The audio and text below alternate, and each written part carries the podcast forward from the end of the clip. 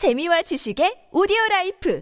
팟빵 안녕하세요. 군사독봉입니다. 러시아군 중에서도 동부전선 최정예 군단급 제대이며 그 어떤 부대보다 막강한 전력을 보유하고 있던 제20연합군이 고작 3주 만에 완전히 괴멸당했다는 충격적인 사실이 여러 OSINT 정보를 통해 확인되었습니다. 제20연합군은 이번 러시아의 침공에 동원된 전력 중 최강의 전력을 자랑하는 부대 중 하나로 예하의 제3차량화 소총사단, 제144 근위 차량화 소총사단, 제236 포병 여단에 더해 연합군 직할에 이스칸데르 전술 탄도미사일을 운용하는 부대인 제448 로켓 여단까지 합쳐져 있는 동부 전선의 핵심 주력 전력이었는데요. 이들은 개전 초기만 해도 동부 전선으로 밀고 들어와 이지움을 점령하는 활약을 했고 전선 상황이 불리하게 돌아가고 러시아군이 방어전을 수행하기 시작한 시점에서도 300대나 되는 T-72 B3 전차 600여 대가 넘는 BMP-1, BMP-2 계열의 장갑차에 최소한 2만여 명을 넘어서는 병력을 갖추고 있었습니다. 지금으로부터 불과 두 달 전까지만 해도 막강한 기갑 군단급 전력이었던 이들에게 도대체 어떤 문제가 있었기에 불과 3주 만에 전멸해버린 걸까요?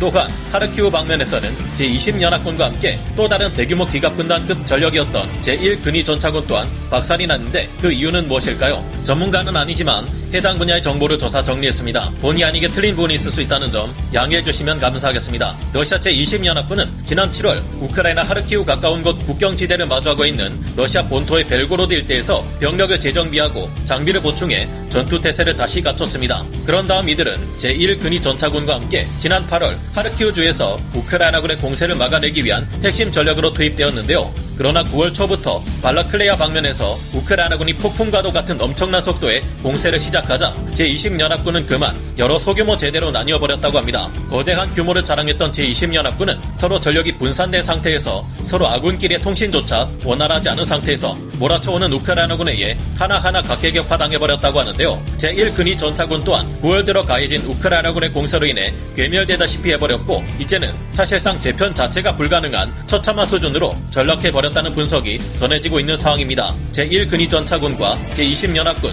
그리고 제6연합군은 러시아의 서부 군간구를 담당하는 핵심 지상군 전력이었는데 이들이 완전히 사라져버리다시피 한 상황이 되자 러시아는 큰 위기에 처했습니다. 만약 여기서 나토 국가들이 우크라이나 전쟁에 참전하겠다며 나서 러시아 서부 국경지대로부터 진격해 들어갈 경우 러시아는 이를 막아낼 만한 뾰족한 전력이 핵무기 외에는 없는 사태에 직면했기 때문인데요. 그런데 푸틴은 이에 대해 전혀 모르고 있거나 전장 정보를 완전히 잘못 알고 있다는 충격적인 분석이 나오고 있습니다. 9월부터 시작된 우크라이나군의 공세에 의해 러시아는 최소 1,000대 이상의 전차와 2,000대 이상의 장갑차를 잃었을 것으로 파악되고 있는데요. 러시아의 군단급 제대들이 와해되어 버려 곧 몰려올 러시아군의 120만 예비군이 사용할 장비가 없어서 전황을 뒤집을 수 없는 사태로 이어질 수 있기를 바라봅니다. 오늘 군사 돋보기 여기서 마치고요. 다음 시간에 다시 돌아오겠습니다. 감사합니다. 영상을 재밌게 보셨다면 구독, 좋아요, 알림 설정 부탁드리겠습니다.